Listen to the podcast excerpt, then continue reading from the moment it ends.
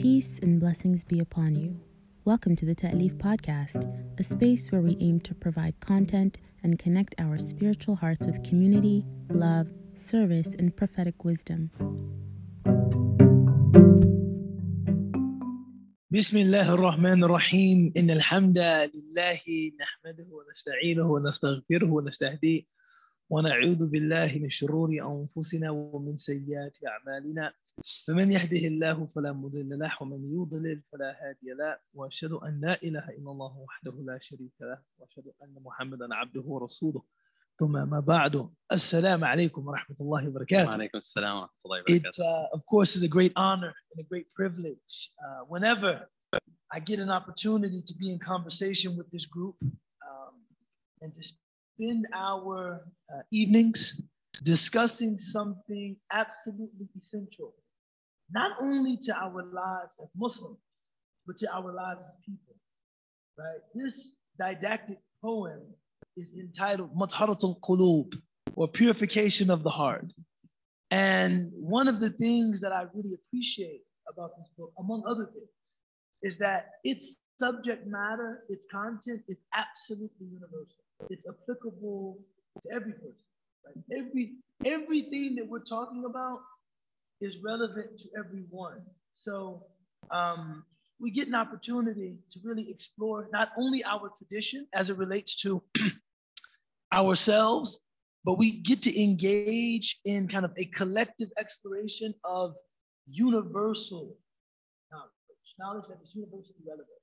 Uh, this evening, I have the great honor of conversing with my brother, Doctor, right? Mental Not, not yet. No, I'm not done. Okay, not yet. but uh, Majaz, اعتباري ما Right, سيكون. that's- إن شاء الله. Uh, Dr. Muhammad Taysir Safi.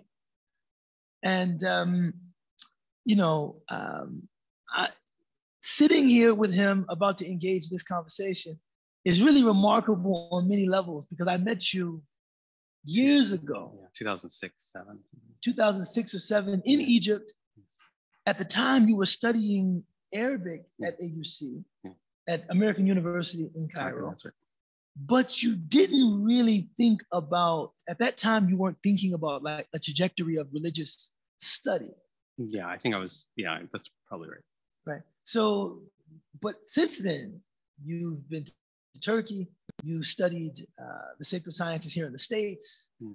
now you're back you're doing the phd at northwestern Uh, just introduce yourself a bit just in terms of Sure, your interest in, in how some of this came about sure. Bismillah, alhamdulillah, salam Rasulillah. So First of all, it's an honor to, to be with you, uh, to be here at Ta'leef among you know family and people that we love and care about. Um, yeah, I I when I when I left the states, I was in Michigan, not too far from you guys. Um, I went to um, Cairo in the hopes of learning Arabic better. Um, I grew up speaking a little bit of Arabic, but I couldn't read or write in Arabic really. Um, and the idea was to probably do something like a PhD, JD. Um, and so that's why I went to Cairo. It was around the time that I met you.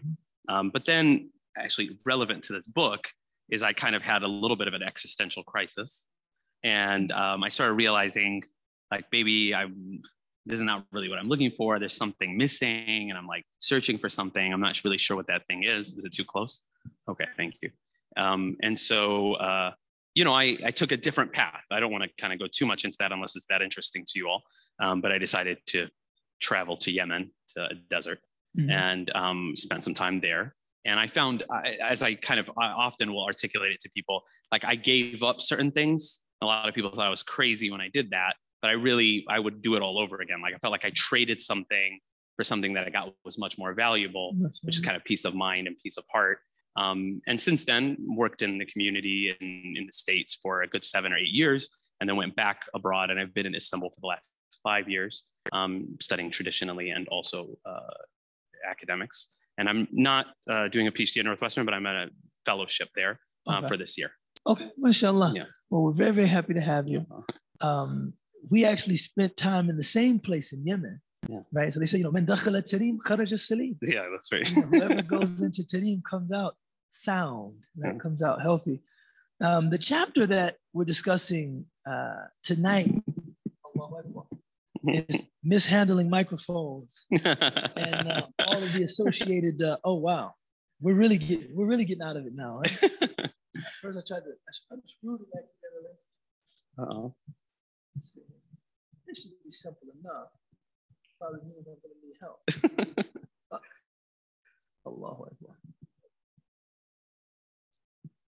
So what I what I usually ask 1st Uh-huh.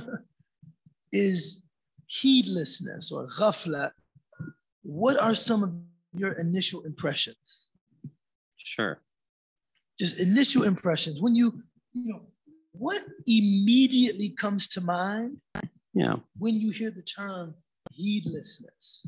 Yeah. I mean, for me, uh, I, I definitely feel like distraction. I think that's probably if I, you know, just for a second pause, don't think about like religious texts, don't think about traditional sources. Think the immediate, the word itself, the first thing that comes to mind is distraction and how easy it is to become distracted. Um, and really, really distraction in all of its iterations.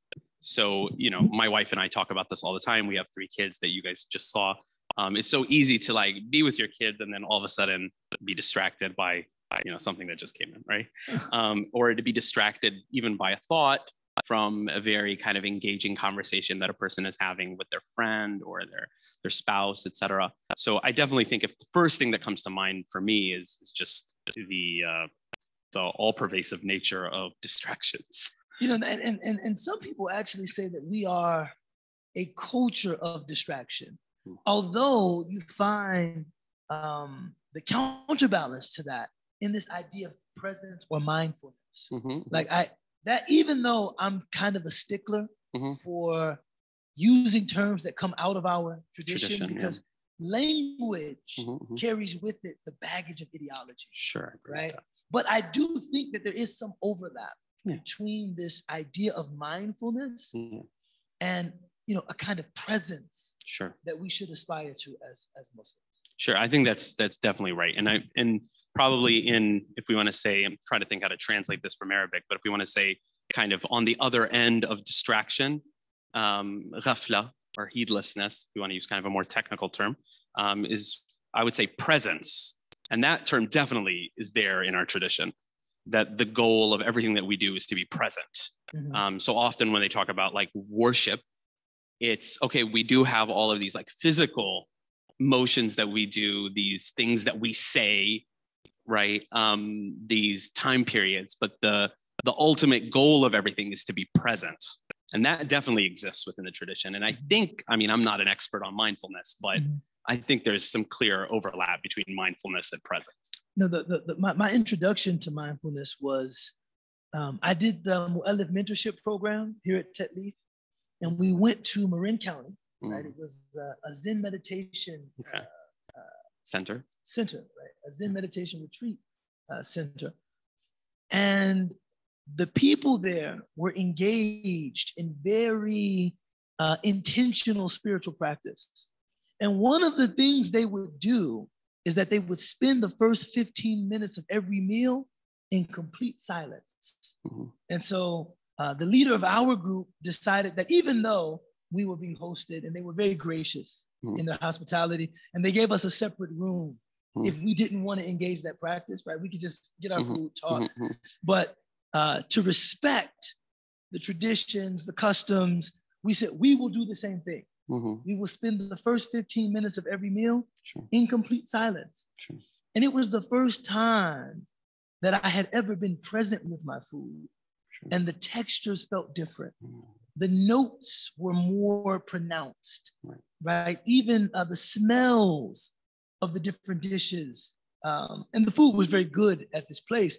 But that, ironically, was how I learned of the fruits of like presence. Because usually, you know, you're just speeding right through the food. There's something else that you're not really focused on Mhm. eating. Maybe you're conversing, maybe you're checking your phone, etc.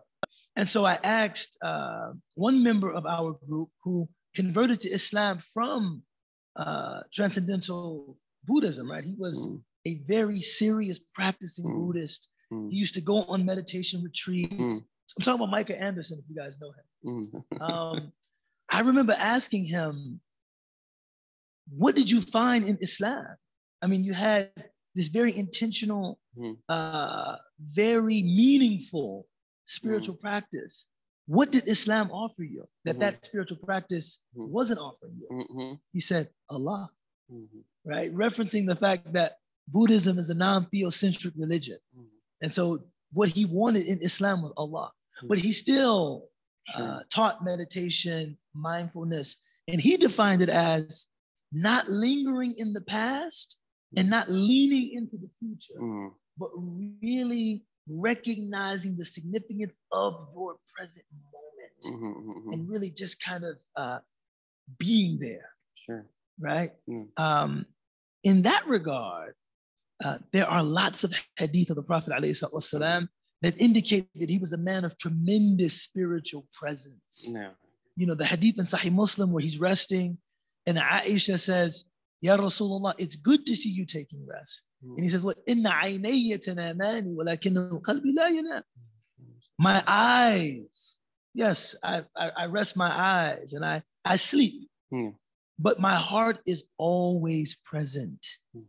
But I think often about can we handle that kind of presence or do we rely in a sense on a certain level of distraction Yeah, I, I think this is very interesting. It's a good question. I've never seen anyone articulate it that way, but I, I think it's actually a really great way to articulate it. Uh, I almost get asked, I served as a chaplain for about four years on a college campus. So, you know, one of the things people ask about a lot, and it's very normal, especially Muslim students, you know, just saying, look, I struggle being present in my prayers or in what have you. We all struggle, by the way. It's not just the students, right? We all struggle with this. So, you know, I almost kind of look at the question in the flip, the flip direction, which is, you know, the way I would kind of articulate it is, well, the prayer, that's like the whole point. It's like a training ground. It's like you're tr- you're working to try to be present in the prayer, knowing that you're gonna fail, and you just keep trying. And I think the to go back to your question, it's like because the prayer itself is just a small part of our entire day, but the goal is eventually to try to kind of increase that that period that you're present like more and more and more and more. You know, and it's almost like the prayer is there as like a simple reminder. Like, okay, I, I know it's hard to remain present, but at least five times a day, try. Not even succeed necessarily, but just try. Mhm. Um, and I, I think that that I, I do think that that's clearly one of the aims of of the various devotional acts and the various kind of things that we engage in religiously. MashaAllah. Looking at Imam Maulud's opening uh, bait or opening line, he says, Bismillah ar-Rahman ar-Rahim. Heedlessness is being careless concerning what God has commanded one to do and has prohibited. So he, you know, his initial take is quite legalistic, Right. Right? It, it- he goes straight Right. into the halal and haram. Now, we were thinking presence and we were Yeah. speaking a little more holistically. We were speaking a little more spiritually. Not to say that law and spirituality Sure. are not connected, Sure. but he goes straight into the halal and the haram. Sure. Um, how does the halal, how do the halal and haram relate to presence? Or is this a different kind of presence? Or, I mean, I mean, what's your take on this opening line? Yeah. Um. I, it's I think an interest. It's it's like a kind of a uh, an interesting contemporary question for us because often in our religious literature, things will be articulated in this kind of legalistic framework. And I agree with you. I wouldn't want to demean from it at all because I, I do believe the legalistic thing is is it's it's tied into the rest of the religion. But I do think that it's important that we kind of zoom out a little bit and see that it's one part of a much bigger painting. So, for example, if you go to Imam al Ghazali talking about, uh, by the way, who the Imam himself, a lot of the things he's getting, he's getting from, and he's getting from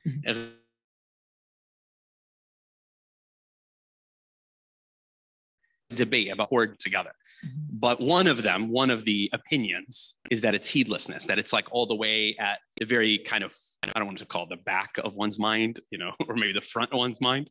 It's the thing that's causing a lot of the other things to occur, Mhm. right? Because the whole point is if one is not present and understand their existence and understand God, then a whole bunch of other ramifications are going to occur.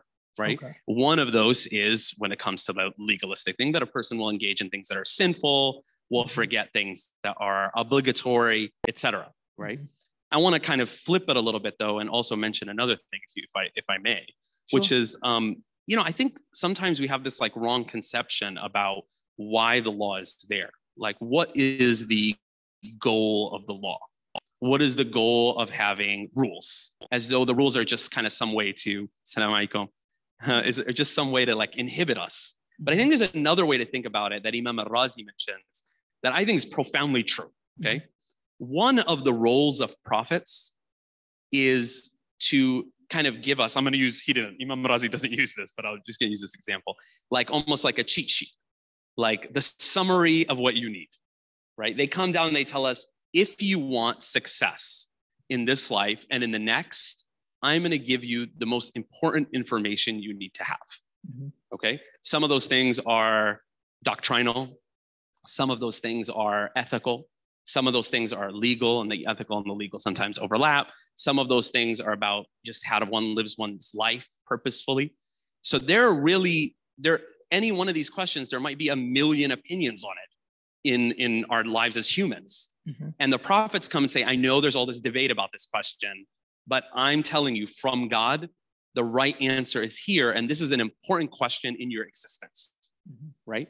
So when when they mention things in a legalistic way, I think sometimes we think we only think of like the burden element of it, Mhm. but I think the flip side is the kind of happiness element of it, right? Which is that they're trying to say, look, don't be heedless of these these summary points because this is really one of the purposes of our existence is to kind of fulfill this function, to find meaning, to find happiness, to connect back to Mhm. God, right? And so heedlessness gets in the way of that, right? It Mhm. distracts from that. Mhm. And it's only through heedlessness that we can kind of ignore that purpose and, you know, get into all types of other things that we're normally getting. No, I I mean, just just complimenting that. I think there's a tendency, especially given kind of the history of religion in the modern West, Sure.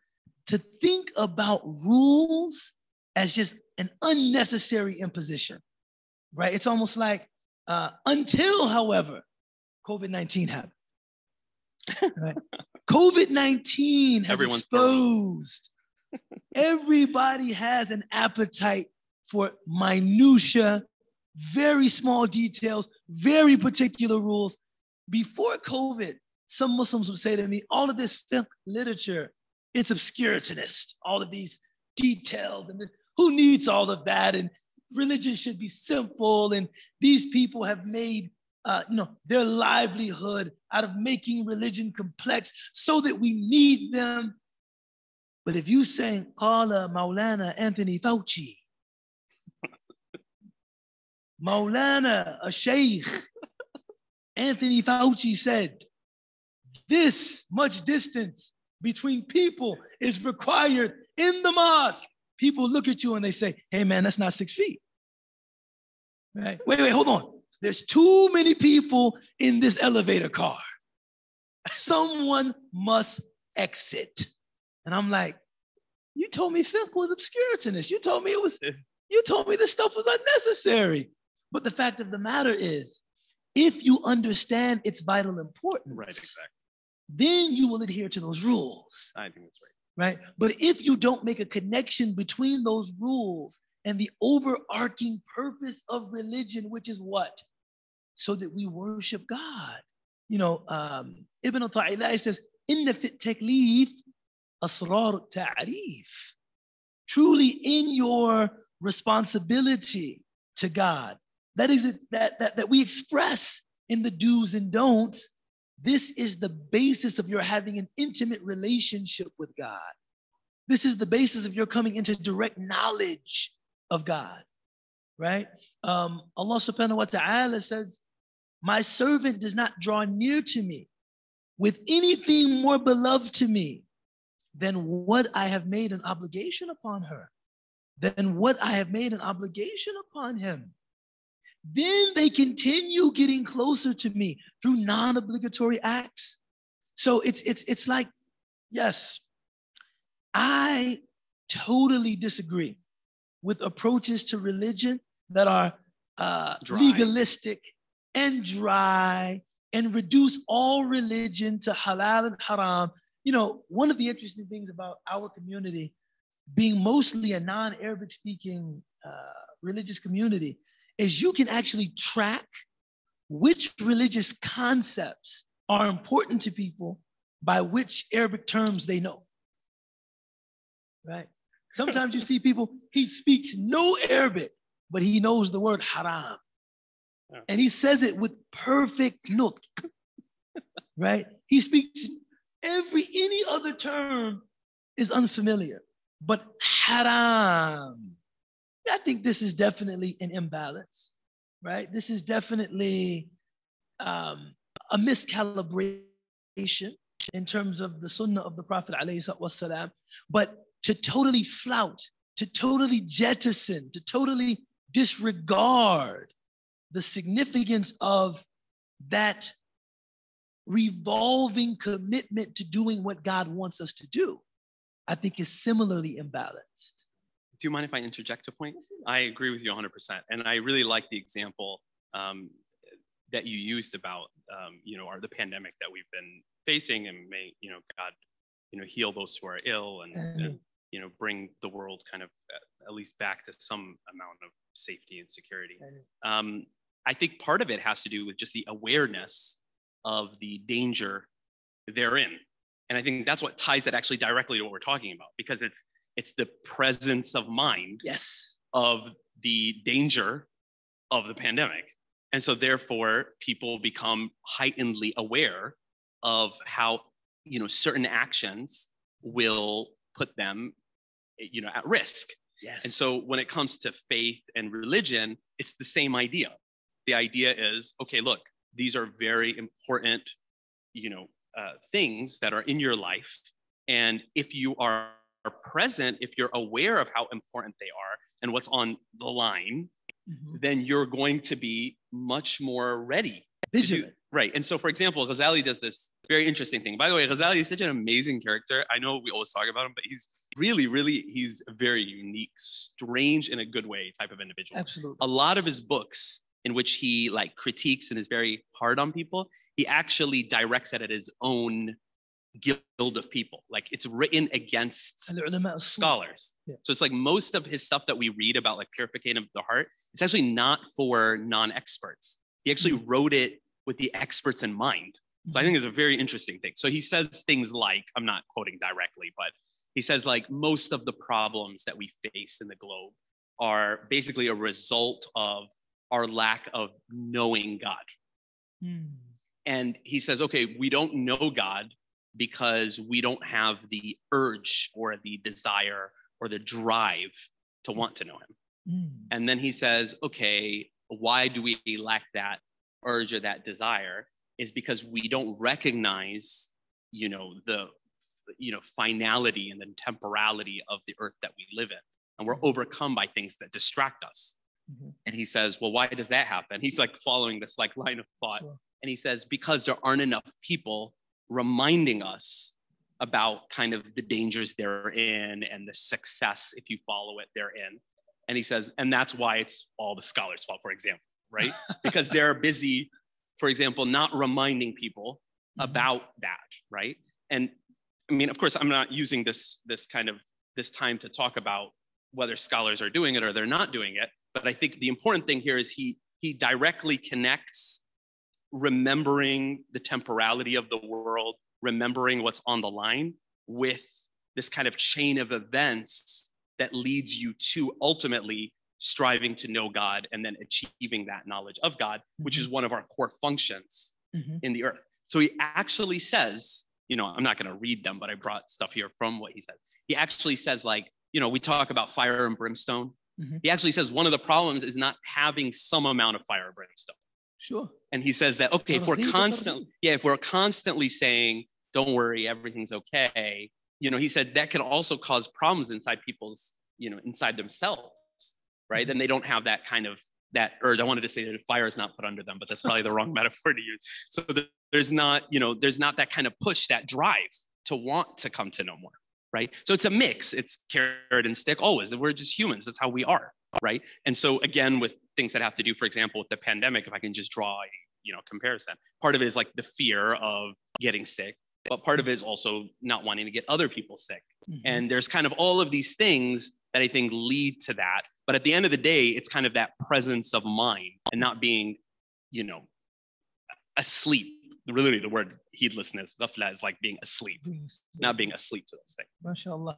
We're going to stop there so we can pray Maghrib.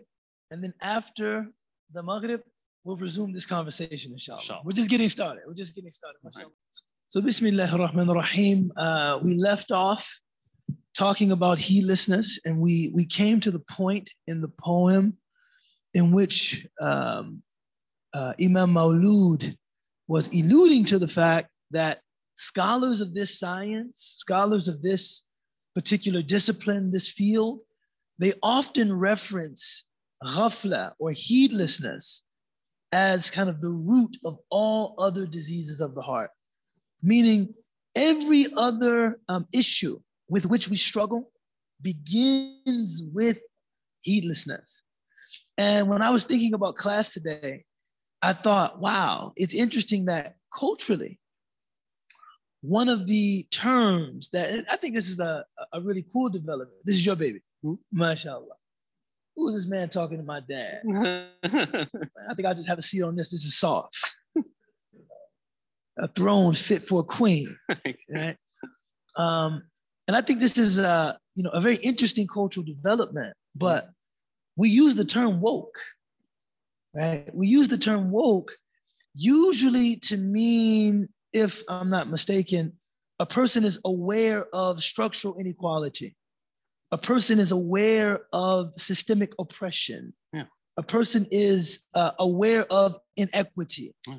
A person is aware of privilege. Um, and all of these things are very important. Being aware of those things and also uh, making a contribution to justice or equity.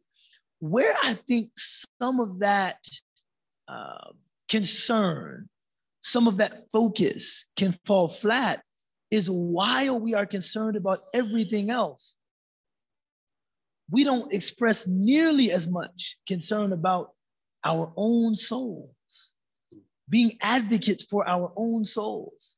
That one can be an advocate for the environment, one can be an advocate for animals, one can be an advocate for oppressed people, but don't forget to be an advocate for your own soul.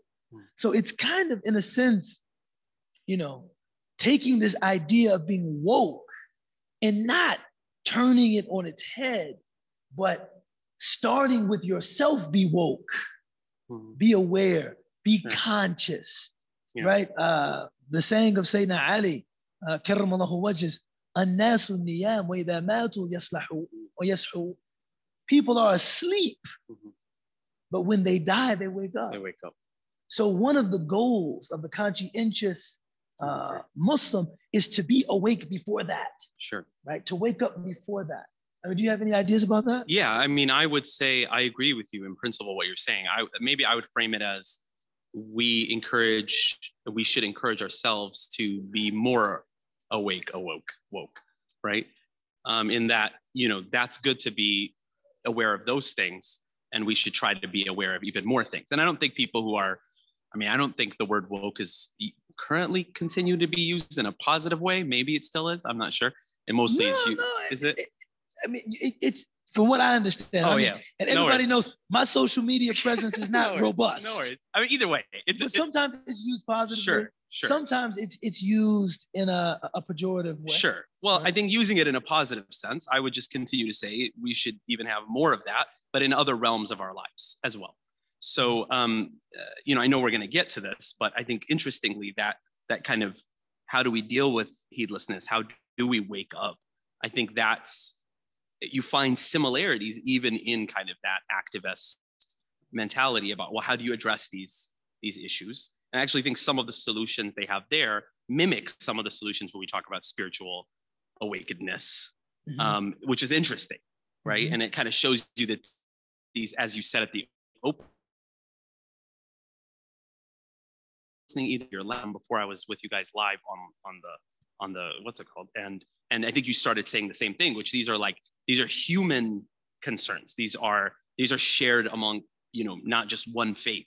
They're across humanity, mm-hmm. time and space, and I agree 100% with that. Mm-hmm. Um, and so the solutions to some of that heedlessness, you know, doesn't matter what society you're in. Often you're going to see that the solutions are similar because they're mm-hmm. human solutions, not human. And I don't mean it in kind of like that they're fallible. What I mean is that there are only so many options you have to try to address They're limited. yeah the, these very human concerns Mhm. right um, so i think yeah I, I think i agree with you i think it's just about being aware of even more things Mhm. and that we're and being in a more holistic sense Mhm. i think that's that's that's absolutely true and many people within even i would say that kind of activist culture are aware of that that's why you have people who kind of balance out the the what you're doing in the communities and in the activism with one's own like well-being Mhm. right and i Mhm. think that that's a clear concern that kind of also emerges He begins, um, well, he continues.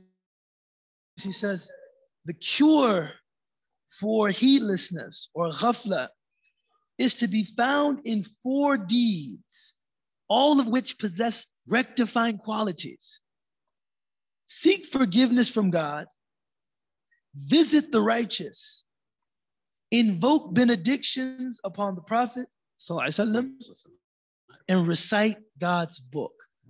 Speak to any of those that you want. I have some. I have some insights about some of these Sure. too. But Well, I'll start with one. want. I'll start with one. This is one of my favorite hadith. Okay, so those of you that don't know, a hadith is basically a saying of the Prophet Muhammad, uh, peace and blessings be upon him. Um, includes other things, but that's the majority of what they're talking about. So this is one of my favorite, and it was really like it shook me when I first read it, and it continues to shake me till this day in a positive way. Um, the hadith again. I'm just gonna I'm gonna summarize it. I'm not gonna say it word for word. The hadith goes something like this uh, it says that God strikes as a metaphor, right? So the prophet is saying God strikes this metaphor for all of us, and he says a a a path, right? Like a like a road, and that path has walls along both sides of it. So just think of like these brick walls, kind of just running across the sides, and those walls have doors or gates along them Mhm. like multiple gates on, on both walls. But the doors are open, but there are drapes draped over them. Hmm. Okay. And there is a collar at the beginning of the path. And there is a collar above the path. It's not very clear what it means by above, but above it, maybe like floating above it. And there are different versions of the hadith. The hadith is found in Ahmed, it's found in Tirmidhi, etc. Um, there are different versions of it, etc. In the the the one version, the the callers are reciting a verse of Quran. You're being called to the abode of peace, right? In one version, the first one is telling them to get onto the path, and then the other one, it's seeing them as they kind of veer onto into one of the doors. So I'm careful, like don't go into the door. If you just open the drape, you'll go inside, right? And then the prophet says, after all of this, he explains, which is also pretty rare. He actually explains the metaphor. Like he doesn't leave it as a metaphor. He actually explains what the metaphor is. And he goes on and he says basically that the path is life or it's your religion, right? The straight path is your religion, it's Islam. And the caller at the beginning of it is the Quran, Hmm. and it's calling you to Islam. And then he says the, the, the walls are God's limits, Mhm. and the doors are that which God has prohibited. Mhm. And if you kind of like are trying to check it out, you might fall in. Fall. So you have another caller, and he basically doesn't really fully explain it in detail, but it seems to be like our idea of a conscience. It's what every person has inside of them, right? In other words, it's a guiding force, a fitra, if you want to say. He doesn't explain it in full. He says every human has it inside of them that kind of dis- that distinguishes for them right from wrong, right? So it's kind of trying to stop them Mhm. right? Um, this hadith to me is profound and it, it ties directly into this that the Quran is almost like it's waking you up from your slumber. Even though the Quran, okay, it's in Arabic, it's, it's actually very like poetic, you know, uh, rhetorical devices. But even when you read it in translation in English, it has profound impact Sure. right? And and kind of when one returns to the Quran, it has this kind of impact of like waking one up, part of it is just the content. Like Mhm. part of it is like you're reading content that's kind of resuscitates us. And part of it is the miraculousness of the speech. Part of it sometimes is the melodiousness of the speech. I mean, I don't have a great voice, but if you had somebody who had a great voice, No, you're doing your thing up there. thank you, yeah. thank you. So- I don't know when I when I hearing some Istanbul or the a Mississippi mix. a Delta, man, it had, it had a little blues flavor to it too. You know what I'm so, saying? so I think sometimes it's the melodious nature of it, right? Mhm. So uh, it- it has that kind of impact. So I think that's what I would like to speak to of the four, at least start with that, is that the Quran itself has this kind of, it has something, it has a feature to it. And that's why returning to it continuously wakes us up, reminds us of why we're here, connects us to our Lord. You know, I recently had an experience Mhm. that reshaped my relationship with the Quran. Mhm. Um, maybe last week, but it forced me to come to terms with the fact that my introduction to the Quran, you know, I converted to Islam when I was a teenager. And then shortly after that, I entered a madrasa, a school, and my introduction to the Quran was through tahfidh, was through memorization.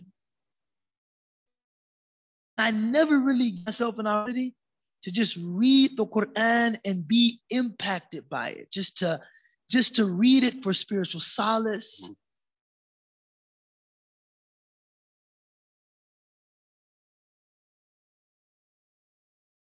Know, I, I became some, and then shortly after that, I was spending like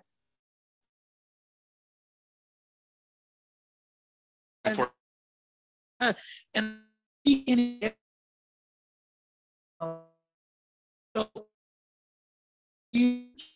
at this madrasa, and it was, I mean, it was a really of the Quran. Sure. Um, but it made the Quran uh, a source of academic pursuit for me, a source of, uh, she's okay, but oh, mashallah, she's transfixed by her dad. It made the Quran like a source of uh, scholastic pursuit for Sure. me, right? And I, shortly after that, I was in the madrasa for, for a couple years, and I didn't complete my memorization, but I memorized a good, a good, a Mashallah. good, a good portion, mashallah. Um, then I went to Yemen. Then I enrolled at Azhar, and as I was attempting to juggle the ulum, studying, you know, different Islamic sciences, learning Arabic, learning fiqh, learning mustalahat al-hadith, it became very difficult for me to retain my memorization. Hmm. And every time after that, uh, that I opened the Quran, it was only trying to reclaim something that I had memorized Mhm, mhm, mhm. once upon a time Sure. that I was I was I was losing. I felt Sure. it slipping. sure. And when something had actually slipped my mind, it became a great source of guilt for me. Hmm. Right. And you had all of these hadith about those who memorize the Quran and, forget the. Quran. Right, right, And, um, and that kind of kept me away from the Quran for a little while. Mm, man. Sure. Kept you at bay a little bit. It, it kept me at bay a little Sure. bit. Like it was either a source of great responsibility or a source of great shame and humiliation. And uh, for years, we're talking 10, 12, maybe 14 years, Ramadan would come around and I would say to myself, okay, I'm going to revise all of the Quran that I used to know. And then on Ramadan, I would get very busy Sure. and I wouldn't be able to revise. Sure. And recently, I had like a personal crisis Mhm. and I just wanted to go to the beach and just read the Quran. Yeah. And something said to me, just read the Quran. Don't try to memorize the pages. Don't uh, read and then stop and try to recite from memory. Sure. Don't read something that you used to know and then just read the Quran. And now, alhamdulillah, having greater proficiency in Arabic, just listen. Yeah. It was a wholly different experience. yeah. And I was thinking to myself, people have been doing this for like 10 and 14, 15. Like, I'm a, I am, uh, Yeah. alhamdulillah, you know, um, I went to Azhar Mhm. and we had to, we had to memorize every year Yeah. for exams and Sure. stuff like that. And I realized that I need to just leave memorization alone for a bit. Just the Quran, just go from Fatiha to An-Nas, Hmm. just reading, reading, Yeah, reading, and just being impacted by not only the elocutionary force of the words, Right. but the melodious notes of the Yeah. of the of the ayat, um, and reading from the Quran and trying to beautify the Quran with your voice and your voice with the Quran. Both interpretations of the Hadith are sound actually. Yeah. It does have this impact of uh, waking us up. And the last thing I'll say about that, um, there's an athar, there's a tradition uh, attributed to Sufyan al-Thawri, who was a great scholar of the first generation of Muslims after the companions of the Prophet Muhammad. Um, may God be pleased with them and peace be upon him. And he was known for his piety. So he was walking in the market and someone said to him, You know, Sufyan, we aren't like you. He said, What do you mean? He said, Man, it's like our hearts are asleep. We hear the verses of the Quran and they don't even impact us. And Sufyan said, No, if you hear the verses of the Quran and you're not impacted by them, your heart is dead. Because a sleeping person, if you shake them or if you move them, if you startle them, they will awaken. Hmm. But despair not. God gives life after death. Hmm. You can revive your heart just as the fallow land of the earth is revived in spring. And then he reminded them of the uh, uh, dua or the supplication of the Prophet Allahumma ij'al al-Qur'an rabi'a qulubina. Oh Allah, make the Quran that which revives our hearts, right? So, reestablishing our relationship with Scripture, reading it in contexts that don't um, uh, create tension and pressure, but instead open the way to companionship and guidance. You know, I, I'm only recently doing that myself. Yeah. And I think this is a really profound shift uh, for me. Would you would you talk too about um, uh, It's really visiting beautiful. visiting the righteous? Yeah, I think it ties very similarly to what you said. Before I get to that, I just want to say that verse in the Quran that to the effect of says, you know, it's describing people who have hard hearts, and then it says, you know, uh, you know, at their heart as hard as rocks, but rocks even have springs that spring forth. So, like on one reading, it's the like the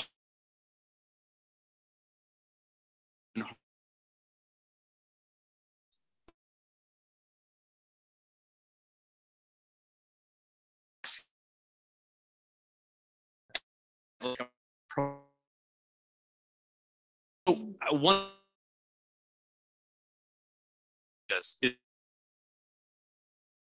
I mean, who's more righteous than our Mhm. uh, Sayyidina Abu Bakr, may God be well pleased with him.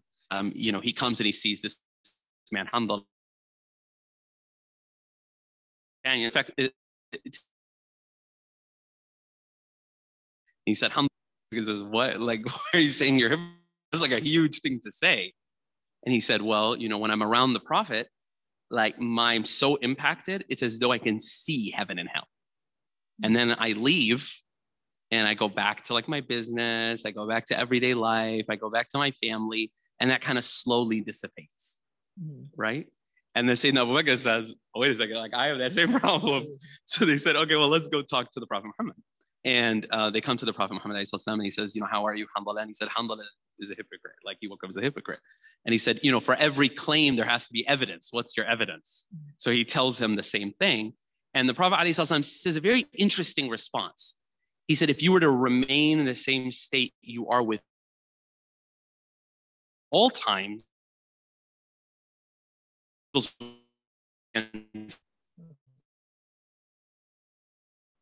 you know, ever even an hour there, there's I think a lot of correct ways to look at it.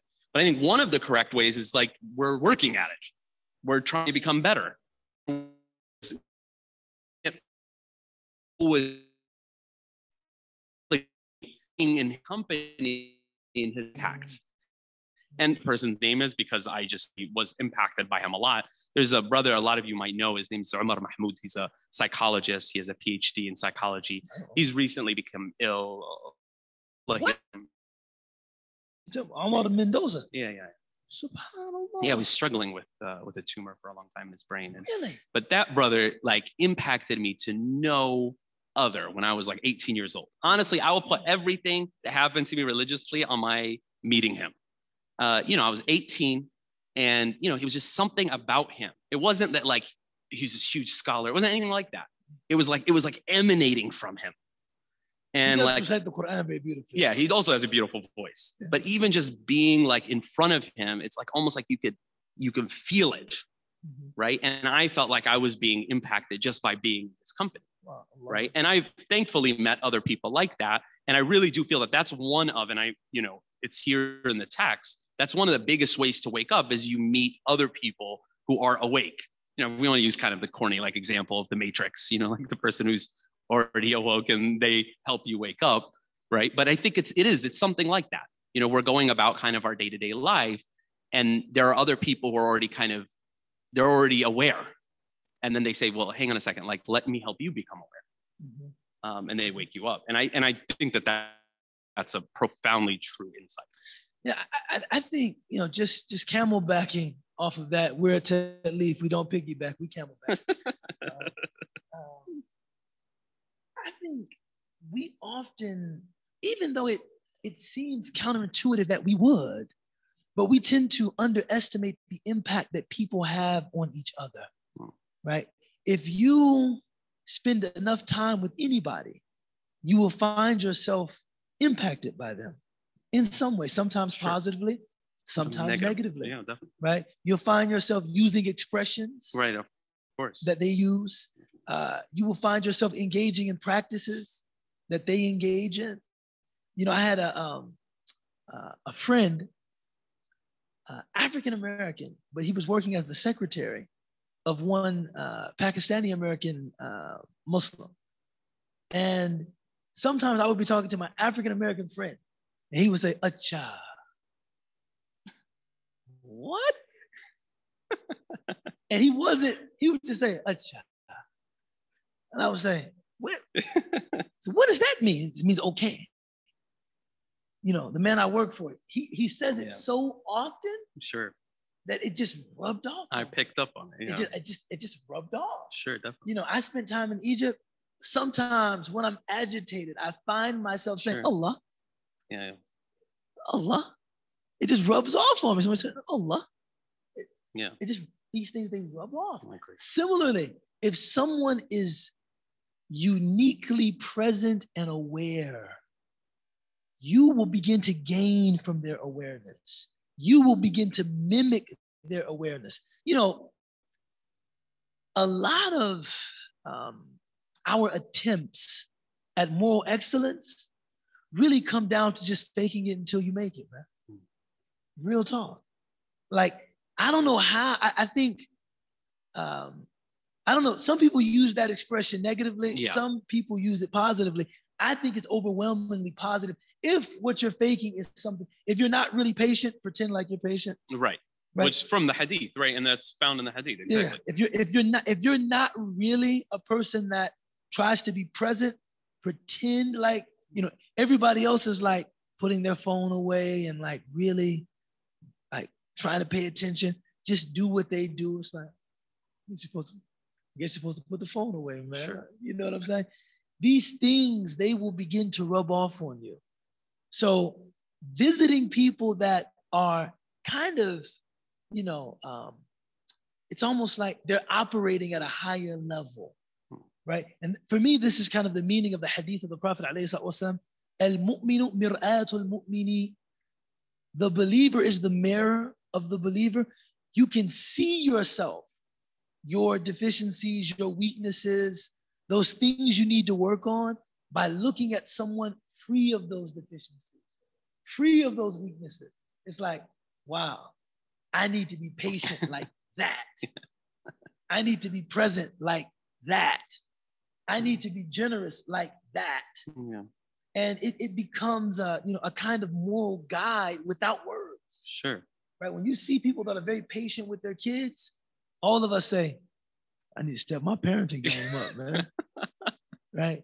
I'm yelling just you know, Amen. all the time, Yeah, right? right. What are you doing? What is Right. come right. on, kids? I'm trying to read. I'm trying to prepare a class. What's up, man? What y'all? Come on, man. Let me live.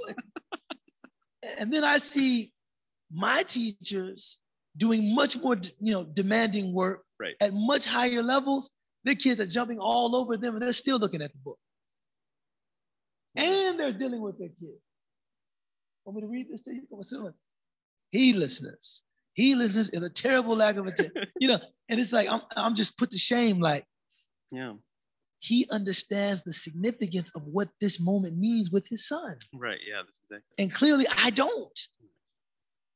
I don't realize that I might not ever get a time where he wants to jump on my lap again. He'll be 12 one time. I say, come sit on my lap, dad, please. Please. Right. I, I won't even walk down the street with you, Right. let alone sit on your lap. Allah protect us. That's right. So. So people that they recognize the significance of each moment. Um, and the last thing, uh, seeking forgiveness, we've covered. And the last thing before we open the floor, uh, salawat on the Prophet alayhi salatu wasalam. Mm. How does that relate to to to, to hudur or presence or you know uh, um, um, countering ghafla, countering heedlessness? Sure. I mean, I mean, I, I don't know that I have a, the right answer, but I can I can attempt something, which is a lot of times sending salutations is just a way of drawing closer to the Prophet Muhammad, peace and blessings be upon him, and to remember him and his company. Okay, we can't have physical company; he passed, but we can have that kind of spiritual company with him and proximity to him. And what better company to kind of remember our reason for existing other than the Prophet alayhi salatu wasalam. So, I mean, I think that's probably the way that I would I would uh, gloss it. You know what's interesting, man, about salawat, man? You know, every, they say, uh, وَعَلِمَ كُلُّ أُنَاسٍ أُنَاسٍ مَشْرَبَهُم Every people knows the source from which they are nourished, Mhm. right? They know their mashrab. Sure. And for a long time, I would always hear uh, Sufis saying, you know, Salli ala Nabi, you know, wasalam, send salawat on the Prophet, wasalam. And I don't ever think that I really understood the significance of that. Hmm. You know, I would be like, okay, you know, it's Sure. like, uh, okay, you know. But one day, I was rushing to catch a plane. And I was really late. I was I was on the blue line, right? Never rushed to catch a plane on a train.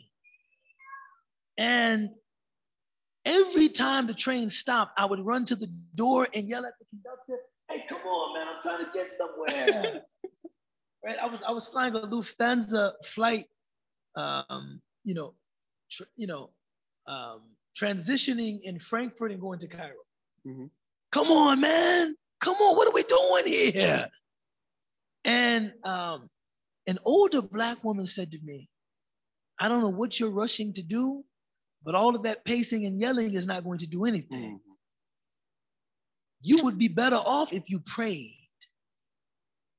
She just said this to me. Oh. And something said to me, send salawat on the Prophet. alayhi salatu No, I- wasalam." I- I- And I just sat down and I just started saying, Allahumma salli ala Sayyidina Muhammad wa ala alihi wa wa sallam. I just started sending salawat on the Prophet. Alayhi salatu wasalam. And immediately I felt myself getting calmer, Mhm, mhm. right? Every I felt myself just calming down. Mhm, By the time the train pulled into O'Hare, I exited the train. I wasn't even frantic. I mean, I was, I was, I wasn't like walking like, like I was just so cool. but it was like a little harwala, you know, it was a little harwala. It was a little, you know, mhm. little, A brisk walk. a little brisk walk, a little harwala, you know, a but I wasn't frantic. I got to the um the counter and I said, uh, my flight leaves in like 30 minutes. It's an international flight. She said, if you want to make it, you won't be able to check a bag. I said, no worries. I'll leave the bag here and have somebody come get it. Send it to me later. Walked down, got to the gate. They said, huh, we were just about to close the gate. We've been waiting for you. Walked, sat down Alhamdulillah. on the plane. As I as the plane was pulling away from the gate, I said to myself, in sending salawat on the Prophet والسلام, in that moment, I had actually engaged in the sunnah. That in the midst of my own tribulation, I had forgotten myself Mhm, and I prioritized him. Mm, Wow. And when you think about the Prophet والسلام, they say that on Yom Qiyamah, on the day of judgment, when everybody is saying nafsi, nafsi, nafsi, me, me, me, what's going to happen to me? Now that, that's how I was moving, like kind of like that. she wants to show you. She want, th- this is a visual aid. What's her name? This is faulty, man. We we planned this out. You know, when I said I was moving like a little brisk, kind of like same same flavor. On Yom Qiyamah, when every single person will be saying nafsi, nafsi, nafsi, myself, myself, myself, the Prophet sallallahu alaihi wasallam will be saying ummati, ummati, ummati. He won't be thinking about himself. He'll be thinking about you. And I thought in that moment, I was able not to think about myself. I was able to think about him. And as he promised in the hadith, everything was made easy by that. Now, I could have very well missed the flight, but emotionally, Yeah. it's always a source of solace. It's just a reminder. You're present, right? إن الله وملائكته يصلون على النبي يا أيها الذين آمنوا صلوا عليه وسلموا تسليما. God and his angels send invocations and benedictions upon the Prophet عليه الصلاة والسلام. Oh, you who believe, do the same. Right? So you're, you're present, you're engaged literally in a divine act, not in the same way. This isn't an Aqidah class, although he loves Aqidah, but not in the same way, but it's a divine act. It's an angelic act. and one of the things that it bequeaths to its doer is presence, right? So just some thoughts. And one, just Some one thoughts. last thing. The interesting thing is the scholars say that if you don't have a teacher, sending salawat is like the best, you know, uh, stand-in for that. So it's interesting that if this person's feeling like they're struggling with something spiritually, that one of the things that they can do if they can't have someone to kind of help walk them through that is to mm-hmm. send salawat, to send those invocations as a way of, of achieving that. MashaAllah. أقول قولي هذا وأستغفر الله لي ولكم ولسائر المسلمين وآخر دعوانا أن الحمد لله رب العالمين. الحمد لله.